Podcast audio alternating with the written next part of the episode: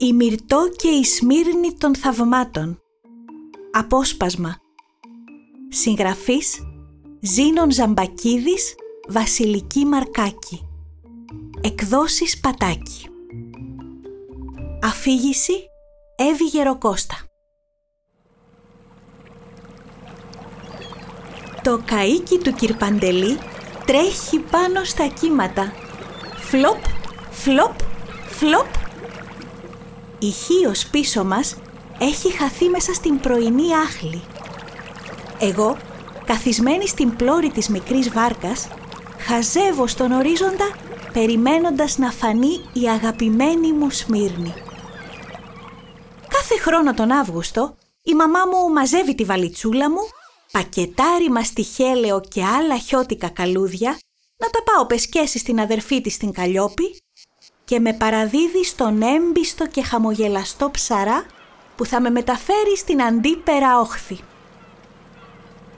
Πριν προλάβω να ονειρευτώ τι θα κάνουμε αυτό το καλοκαίρι, έχουμε προπολού αφήσει πίσω μας το καραμπουρνού και μπροστά μας αχνοφαίνονται τα πρώτα επιβλητικά κτίρια της πιο κοσμοπολίτικης πόλης της Ανατολής. «Να τη Σμύρνη!» φωνάζω χαρούμενη.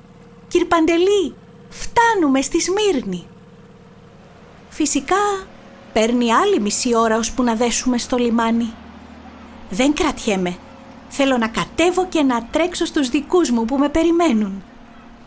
Να, στην αποβάθρα στέκει ο θείος Αναξαγόρας με την ξαδερφούλα μου την Αθηνά που με αγκαλιάζει σφιχτά. «Καλώς ήρθες Μυρτούλα», μου χαμογελάει ο θείος.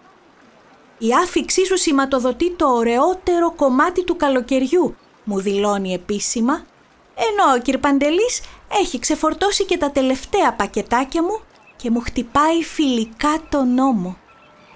«Λοιπόν, μαυροτσούκαλο, αριβάραμε», Άντες και καλά να περάσεις μικρή κυρά. Μίλα και κανένα τουρκικό να μάθεις και καμιά ξένη γλώσσα. Όχι μόνο ελληνικά. Συμπληρώνει με κρυφή περηφάνεια και ξαφανίζεται στο πλήθος. Ξέρω που πάει τώρα. Να βρει τους άλλους φίλους του, τους ψαράδες, που κάθονται στον καφενέ. Ταξίδι στο ταξίδι, ο Κυρπαντελής έχει φίλους παντού και μαθαίνει πρώτος όλα τα νέα, μικρά και μεγάλα. Καθώς χάνεται στο πλήθος, το «και» έχει αρχίσει να γεμίζει με καλοντημένους χωρατατζίδες μυρνιούς έτοιμους να διασκεδάσουν και σήμερα, όπως κάθε μέρα. Ε, λοιπόν, η πόλη είναι πιο όμορφη από ό,τι θυμόμουν. Τα όμορφα κτίρια της λάμπουν στο φως του απογευματινού ήλιου βίλες με κλειστά μπαλκόνια και με συντριβάνια και κήπους που τα έχω επισκεφθεί με τη θεία Καλλιόπη. «Να μείνουμε για το ηλιοβασίλεμα» ρωτάω με ελπίδα τον θείο Αναξαγόρα. «Ναι, ναι», χοροπηδάει δίπλα μου η Αθηνούλα. «Δεν γίνεται», μας απαντάει γλυκά μα σταθερά. «Σε περιμένει πώς και πώς η θεία σου η Καλλιόπη και έχει μαγειρέψει κάτι να σε καλωσορίσει αλλά σας υπόσχομαι πως θα έρθουμε πολλές φορές. Καθώς φεύγουμε, οργώνω το και με τα μάτια μου, προσπαθώντας να χωρέσω στο μυαλό μου όλες τις θαυμαστές εικόνες που στολίζουν την προβλήτα της Σμύρνης. Και η Χίος έχει τις ομορφιές της, δεν λέω, αλλά αυτός είναι άλλος κόσμος. Τι καλά που θα περάσω! Μοσχομύριζε ο αέρας πριν καλά-καλά ανεβούμε τα μαρμάρινα εξωτερικά σκαλοπάτια. Έτρεχαν τα σάλια μου.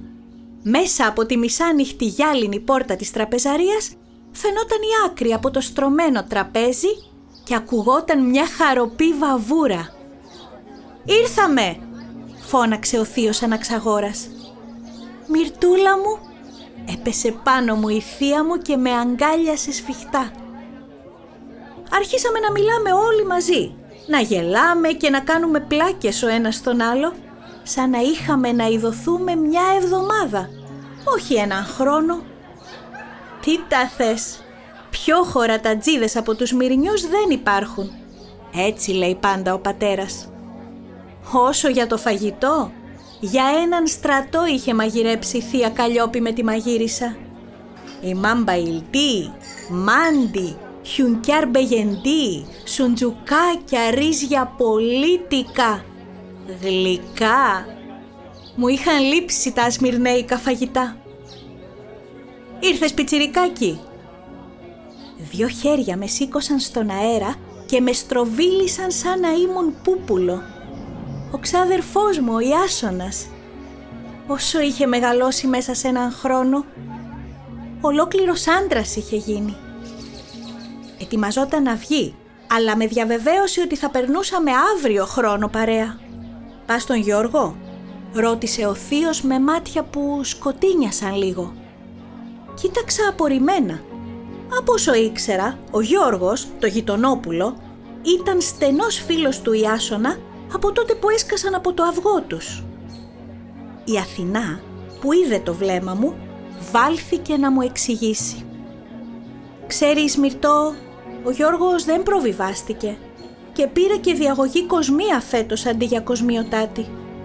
Ο μπαμπάς του θα τον αλλάξει σχολείο και θα τον πάει στην Ιωνική σχολή. Σημείωσα νοερά να θυμηθώ να ρωτήσω την Αθηνά τι έκανε ο Γιώργος και του χαμήλωσαν τη διαγωγή, ενώ ακολουθούσα με το δάχτυλό μου τα περίτεχνα σχέδια στο υπέροχο πορσελάνινο πιάτο μου, πάνω στο κεντητό τραπεζομάντιλο της θείας. Σε τέτοια πιάτα έτρωγαν κάθε μέρα. Εμείς, στοιχείο, είχαμε ένα καλό σερβίτσιο, αυτό του γάμου της μαμάς και του μπαμπά. Η μαμά το κρατούσε κλειδωμένο στο σερβάν της τραπεζαρίας και δεν με άφηνε να το αγγίξω ποτέ. Φάγαμε υπέροχα και ήμουν τόσο ευτυχισμένη που τους ξαναέβλεπα όλους. Η θεία μου ήταν πολύ περήφανη που η Αθηνούλα είχε κερδίσει το πρώτο βραβείο έκθεσης όλο της στο σχολείο, το περιβόητο κεντρικών παρθεναγωγείων, και εγώ είχα βγει από τις καλύτερες μαθήτριες της χρονιάς μου. Όσο για τον Ιάσονα, αυτός ήταν το καμάρι της οικογένειας. Ο γιος μας, πρώτης τάξης μαθητής και έξυπνος, θα φτάσει την επιχείρησή μας πολύ ψηλά μια μέρα. Βγάζουμε προκομμένα αγόρια, αλλά και κορίτσια εμείς στην οικογένεια. Είπε όχι μία, αλλά δύο φορές η θεία Καλλιόπη. Κορίτσια που θα γίνουν επιστήμονες μεγάλοι αύριο μεθαύριο να μου το θυμηθείτε. Δεν θα φροντίζουν απλά το σπίτι. Ενώ ο θείος Αναξαγόρας χαμογελούσε περήφανα κάτω από τα μουστάκια του. Εγώ λέω με την πρώτη ευκαιρία να πάω τις επιστημόνισές μου στην Ευρωπαϊκή Οδό. Να σας πάρουμε δωράκια, να γιορτάσουμε τις επιτυχίες σας. Ναι, φωνάξαμε και οι δύο με χαρά.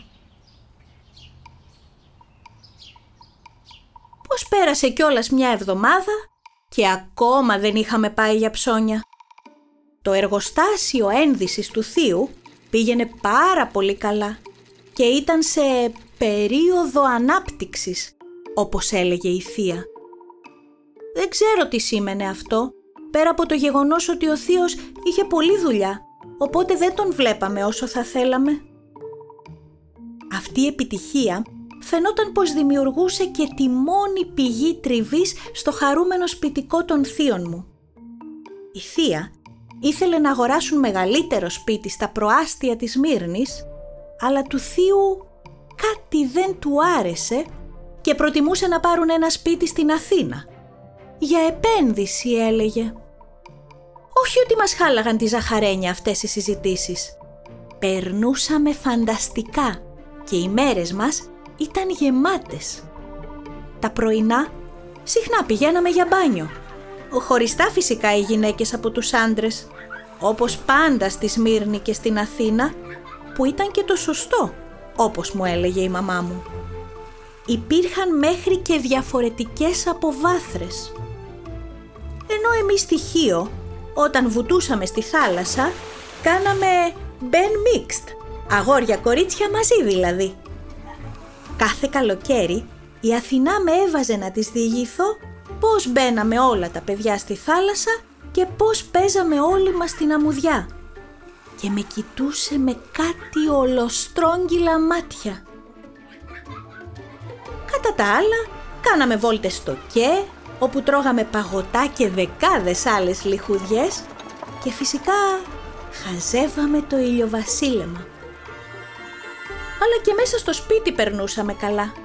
Τα γέλια μας αντιχούσαν σε όλη τη γειτονιά όπως έλεγε η θεία μου. Μας κατσάδιαζε βέβαια, αλλά με ένα τεράστιο χαμόγελο. Παίζαμε υπέροχο κρυφτό οι δυο μας, αλλά και με φίλες της Αθηνάς από τη γειτονιά. Προσπαθούσαμε να πείσουμε και τον Ιάσονα να παίξει μαζί μας, αλλά μας έλεγε πως ήταν πολύ μεγάλος για τέτοια παιδιάστικα πράγματα. Αυτός έχανε. Το σπίτι ήταν τέλειο για κρυφτό. Ήταν διόροφο, με εσωτερικό έθριο από γυάλινες ζωγραφισμένες επιφάνειες και έναν καταπράσινο κήπο. Η κήπη άλλωστε ήταν περηφάνεια των Σμυρνιών. Από τα πίσω παράθυρα του πάνω ορόφου έβλεπες το όρος πάγος με τον άνω μαχαλά της Μύρνης τη συνοικία των Τούρκων και των Εβραίων. Και βέβαια είχε και ένα υπόγειο κελάρι γεμάτο με άπειρα καλούδια. Εγώ όποτε μπορούσα κρυβόμουν εκεί και τσιμπολογούσα και λίγο. Άλλωστε ήμουν διακοπές.